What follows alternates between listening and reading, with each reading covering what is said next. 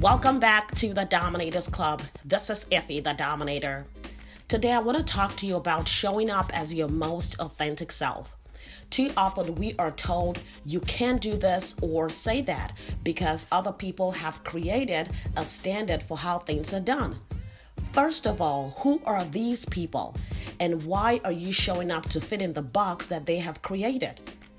Do you not know that you were created not to fit in a box? I say you shatter the box. I mean, dismantle the idea that you have to fit into someone else's mold. How about we do away with this idea, right?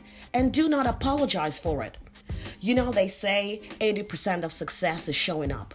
But that's only true when you're showing up with confidence, when you refuse to shrink for other people to be comfortable, when you dismantle whatever is out there to make you small.